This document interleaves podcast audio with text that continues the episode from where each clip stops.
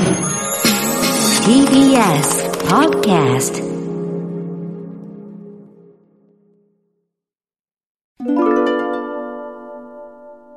今年生まれて初めて近くに寄る機会があったんで、京王百貨店の元祖有名駅弁全国うまいもの大会に行ったのに、なぜだか極太ピリ辛メンマを買って帰ってきてしまった川村です。こんばんは。それだけ珍味とかおつまみに目がなくなってしまっている最近の私が、これ五感が秀逸だよねっていう、前回甘いものでしたが、今回はおつまみ編。ある日コンビニに入って何これ、一瞬で手に取ってしまったカチョエペペ。カチョエペペっていう、これはおせんべいというか、おせんべいって呼んじゃいけないのかな、ニュースリリース出てました。岩塚製菓株式会社、新しいベイカ、これローマ字で BEIKA って書いてありますが、米のお菓子でベイカを提案するべく、東京銀座の大人気イタリア料理店ラベットラダ落合の落合務シェフとのコラボレーションして生まれた日本のお米を美味しくという思いから名付けられたというリゾーの新しいベイカですね。リゾがお米、リゾットとかのリゾですかね。で、美味しくがボーノ足してリゾーのが3種類あるんですけれども、そのうちの1つがカチョエペペだったと。あとの2つはペペロンチーノ風とジェノベーゼ風で、ジェノベーゼ風バジルですかねの方は3月発売なので、今売ってるのはカチョエペペとペペロンチーノで、ペペロンチーノの方はなんつうか親しみあるあられ感、八角形の薄いで、ニンニクの旨味と唐辛子の辛味を効かせて、アンチョビとローズマリー、アンチョビとローズマリーがどれっていうのはちょっと、って私の鼻では分かんなかったんですけれども、ニンニク効いてて、確かに普通のあられよりもイタリア方面、ボーノって感じでしたが、まあ、食べたことなかったのはこのカチョエペペですわ。食べやすいサイズの丸くて薄い、そのベーカー。で、サクッといくと、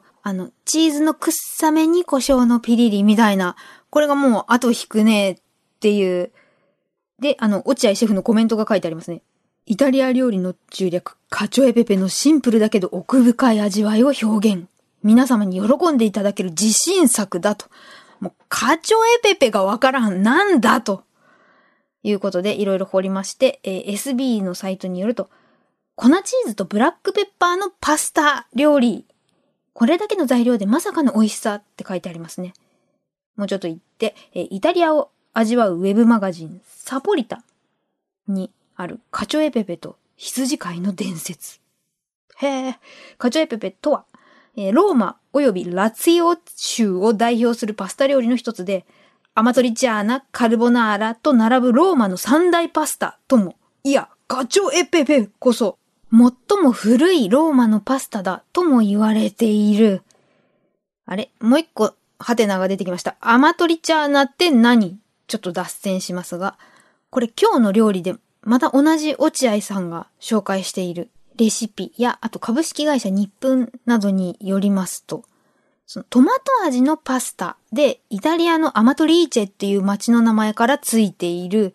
で、落合さんのレシピにはなかったんですけど、他のいろいろ見ると、パンチェッタを細切りにしてとか、パンチェッタ、またいっぱい出てきて、パンチェッタって何っていうと、レシピにパンチェッタ、またはベーコンって書いてあった。で、ウィキったりすると、豚バラ肉の塩漬け。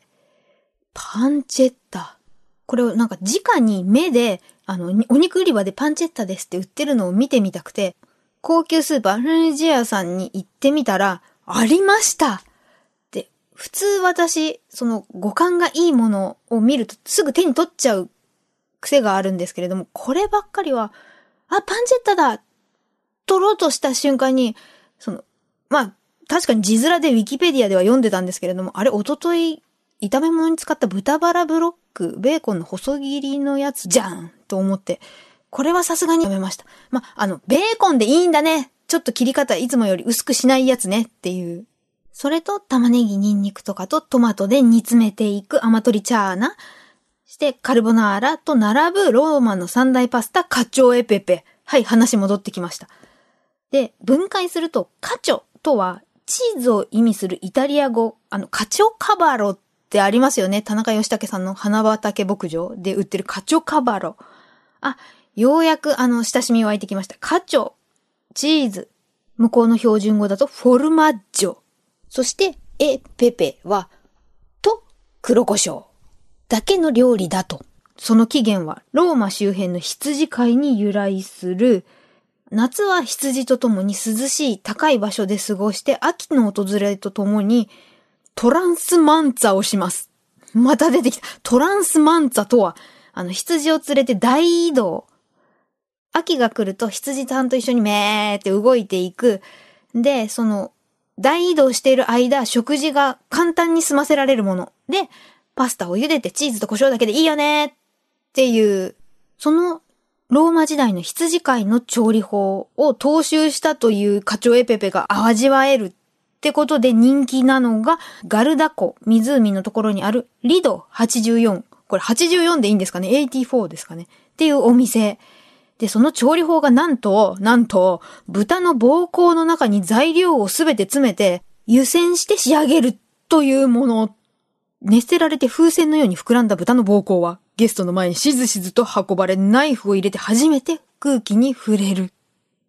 加熱の途中はパスタの茹で加減を見ることができない。膀胱次第だと。どのお店も全部その膀胱を使ってるわけじゃなくて、コロナ禍で苦しむイタリア料理界では、この究極の貧困料理カチョエペペをコロナを克服するシンボルとして多くのシェフが積極的に取り組むプロジェクトが水面下で密かに進行していたとか、ちょっとこっちまで来たのかどうなのか、とりあえずコンビニのおつまみにはあった、出会ったカチョエペペでした。ではまた。